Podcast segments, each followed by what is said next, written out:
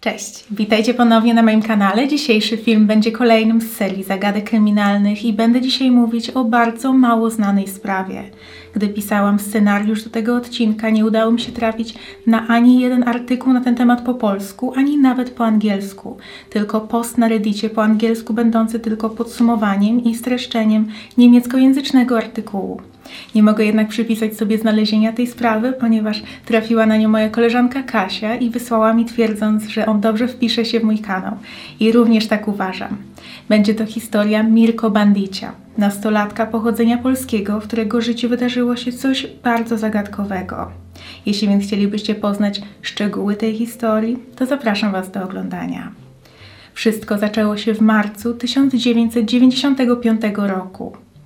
Mirko miał 16 lat, choć miał skończyć 17 w ciągu kolejnych kilku dni. Jego matka, Kazimiera Gadek, była Polką, a ojciec Chorwatem, choć urodził się w Budapeszcie i to właśnie tam poznał żonę i rozpoczęli wspólne życie jako młode małżeństwo. Mirko przyszedł na świat w 1978 roku na Węgrzech, a kilka lat później, na początku lat 90., cała rodzina przeprowadziła się do Wiednia w Austrii. Kazimiera znalazła zatrudnienie w firmie organizującej wydarzenia i imprezy towarzyskie i zajmowała się w niej przede wszystkim nadzorem polskich pracowników. Ojciec produkował rajstopy. Ich mieszkanie znajdowało się przy Esterhazygasse w dzielnicy Mariahilf, tak zwanej modnej szóstej dzielnicy, w której można znaleźć liczne sklepy spożywcze, tradycyjne kawiarnie, a także teatry i akwarium. Nastoletni Mirko uczęszczał do międzynarodowej, prywatnej szkoły w Wiedniu. Rodzice chcieli, żeby miał jak najlepszy start w życiu i żeby nie musiał zmagać się z takimi problemami, z jakimi oni musieli jako imigranci. Mimo, że nie byli specjalnie zamożni, to wybrali dla niego dość kosztowną prywatną szkołę, ponieważ liczyli na to, że chłopak będzie mógł zawierać znajomości, które w przyszłości okażą się wartościowe. Większość z uczniów w tej szkole to byli synowie wpływowych i zamożnych dyplomatów i biznesmenów. Wszystko wydawało się układać po myśli chłopaka. Wróżono mu świetlaną przyszłość.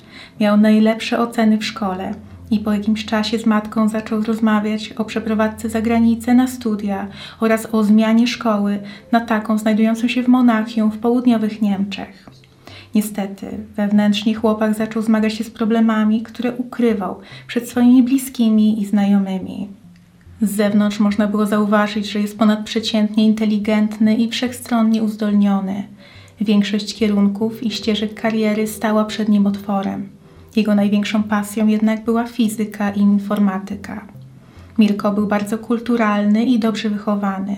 Od rówieśników odróżniało go również to, że potrafił władać aż pięcioma językami: polskim, niemieckim, angielskim, węgierskim oraz chorwackim. Z tego polskim, niemieckim i angielskim posługiwał się biegle. Na początku marca 1995 roku Mirko wraz ze swoją klasą wyjechał na wycieczkę i zawody pływackie do Budapesztu. W wolnych chwilach nastolatek trenował właśnie pływanie, dlatego miał wziąć udział w konkursie. Większość z tej wyprawy została uwieczniona na zdjęciach i widać na nich pełnego życia i uśmiechniętego chłopaka. Na zawodach dał z siebie wszystko i udało mu się zdobyć aż pięć medali. Na fotografiach widać również, że bardzo często rozmawia albo stoi obok jednej ze swoich koleżanek. Wtedy jeszcze mało kto o tym wiedział, ale szesnastolatek był w niej zakochany i planował zaprosić ją na randkę. Nic nie wskazywało na to, żeby zmagał się z jakimikolwiek czarnymi myślami albo żeby planował drastyczne zmiany w swoim życiu. 15 marca 95, sześć dni przed swoimi 17 urodzinami, jak zwykle rano wychodził z domu do szkoły. Zanim jeszcze przekroczył próg, Kazimiera zatrzymała syna i wspomniała, że zapomniał zabrać pieniędzy na obiad. Codziennie brał ze sobą 50 szylingów. Tym razem jednak nastolatek nie wiedzieć czemu odmówił, twierdząc, że nie będzie głodny. Matka była jednak nieugięta. Powiedziała, że musi wziąć pieniądze i zjeść, inaczej nie wypuści go z domu. Nastolatek się zgodził. Po południu Kazimiera jak zwykle pojechała pod szkołę, żeby odebrać syna, jednak okazało się, że Mirko wyszedł już wcześniej sam. Po powrocie do domu znalazła na stole krótką wiadomość napisaną przez syna do niej. Od razu zdziwiła się, ponieważ była ona napisana po polsku, czyli w jej ojczystym języku, który jej syn znał, jednak nie posługiwali się nim na co dzień, nawet w rozmowach między sobą. W liście napisane było, że w swojej szkolnej szafce chłopak zostawił dyskietkę z napisem Game Over, czyli gra skończona. Podobno był na niej zapisany list do matki. Kazimiera zaniepokoiła się, ponieważ to nie było w stylu syna, żeby organizować takie podchody, ale oczywiście natychmiast pojechała z powrotem do szkoły poszukać dysku. Gdy go otworzyła, okazało się, że jest na nim zapisany dość długi list, który choć nie wydawał się taki z początku, mógł być listem pożegnalnym przez nastolatka. Treść była po angielsku i brzmiała: Witajcie wszyscy, a właściwie bardziej pasowałoby do widzenia wszystkim. Aktualnie jest 19.24, chwilę po tym, jak zadzwonił do mnie Bosch. Słucham melodii Offspring, a w tle słyszę, jak moja matka mnie woła. Nie wiem, czego do cholery chce, ale to chyba nic ważnego, bo krzyczy dość cicho.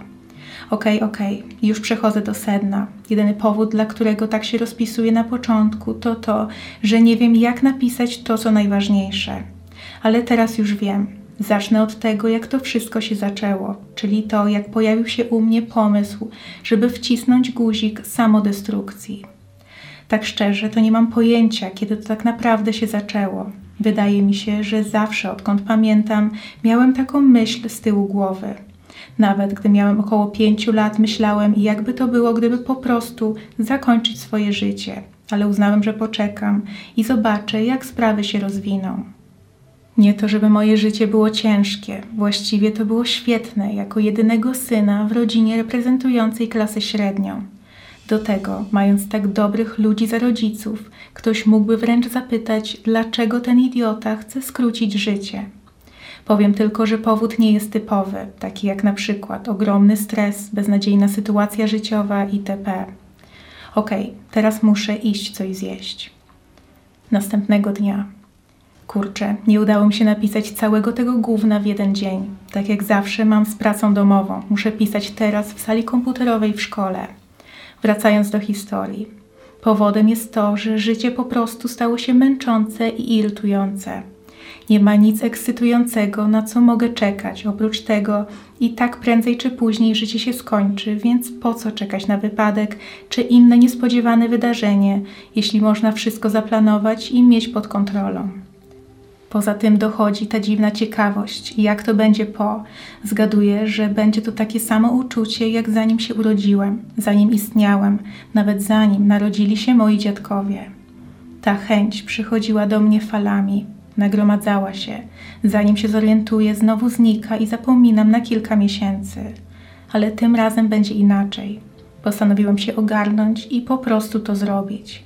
O tym, jak i kiedy dokładnie zdecydowałem wczoraj podczas lunchu. W pewnym momencie jedzenie przestało mi smakować i odsunąłem talerz z niedokończonym posiłkiem. Próbowałem nawet wymyślić jeden dobry powód, dla którego miałbym tego nie robić, ale niestety, albo stety, nie udało się. Gdy pytałem innych o radę, również nie mogli wpaść na żaden sensowny pomysł. To, co chcę przekazać przez ten list, to to, że tylko ja i nikt inny nie jest odpowiedzialny za moją decyzję. Robię po prostu to, co na przykład nałogowy palacz. Świadomie skracam swoje życie. Chciałbym szczególnie podziękować swoim rodzicom. Dziękuję za wszystko i przepraszam. Biszowi, byłeś super kolegą. Tamarze, nie martw się. Nikt z kim rozmawiałem też nie wymyślił dobrego powodu. A teraz czas, żebym wypełnił plecak kamieniami i skoczył do Reichsbrücke. Podpisano Mirko Bandic. T3B. List ten nie brzmiał desperacko, tak jakby chłopak pisząc go nie był pochłonięty przez emocje. Można było także zauważyć, że jakby na siłę starał się być wyluzowany jakby to, co opisywał, nie było niczym poważnym. Dodał także kilka żartów i elementów humorystycznych. W sumie brzmiało to bardziej jak wpis w pamiętniku, niż jak poważny list pożegnalny. Zostawił także testament, a właściwie jedno zdanie, że jego przyjaciel Bozdan ma dostać jego komputer. Ten dokument został podpisany przez innego szkolnego kolegę jako świadka. Milko zostawił również rysunek przedstawiający jego samego z plecakiem na plecach skaczącego do wody. Nie wiadomo dlaczego postanowił tak okrutnie postąpić wobec swoich rodziców. Przecież musiał wiedzieć, że przeczytanie tego listu i zobaczenie rysunku będzie dla nich traumatyczne. Można było także się domyślać, że zdecydował się dodać torbę z kamieniami, ponieważ był świetnym pływakiem i tak po prostu by nie utonął. Kazimiera oczywiście natychmiast poinformowała policję o tym, co przeczytała i rozpoczęła się akcja poszukiwawcza. Reisbrücke, o którym wspomniałam, to most znajdujący się w Wiedniu, biegnący nad Dunajem i łączący Donaustadt na lewym brzegu rzeki z Leopoldstadt na prawym. Mimo szeroko zakrojonych poszukiwań we wszystkich okolicznych zbiornikach wodnych nie udało się znaleźć ani ciała, ani żadnego przedmiotu należącego do chłopaka. Matka skontaktowała się także z psychoterapeutą, żeby zapytać, czy ta wiadomość od syna to faktycznie jest list pożegnalny. I podczas gdy ludzie mają różne charaktery i pomysły, to zdaniem eksperta to bardzo mało prawdopodobne. Wiadomość była bardzo długa, napisana w bardzo nonszalanckim i żartobliwym stylu i do tego to wyjątkowo nietypowe, żeby ktoś zaczął pisać jednego dnia, dokończył następnego i jeszcze cały czas z tego żartował, że to takie typowe, że nie udało mu się skończyć na czas. Zarówno organy ścigania, jak i bliscy chłopaka zaczęli mieć wątpliwości, czy Milko faktycznie odebrał sobie życie. Ten most w centrum Wiednia był cały czas otoczony przez ludzi i to bardzo dziwne, że nikt nie zauważył go na tym moście, ani że żaden przypadek skoku nie został zgłoszony na policję. Według danych Austriackiego Federalnego Urzędu Kryminalnego co roku znika 11 tysięcy Austriaków, czyli około 30 osób dziennie. Zdecydowaną większość udaje się odnaleźć w ciągu kilku dni, jednak są wyjątki od tej reguły. Zwykle jest to kilka do kilkunastu osób w ciągu roku, które znikają bez śladu na zawsze lub przynajmniej na długie lata. Niestety, tak właśnie było w przypadku Mirko. Przez kilka miesięcy jego zdjęcia były pokazywane we wszystkich gazetach i programach informacyjnych w telewizji. Chłopak miał 1,85 m wzrostu, był brunetem, miał niebieskie oczy i nosił okulary. W dniu zaginięcia miał na sobie dzianinowy beżowy sweter w czarne paski i luźne niebieskie dżinsy. Niestety list był jedyną wskazówką na temat tego, w jakim stanie psychicznym był wtedy Mirko i nie dostarczał on żadnych podpowiedzi na temat tego, gdzie chłopak może być, jeśli nie skoczył tak, jak napisał.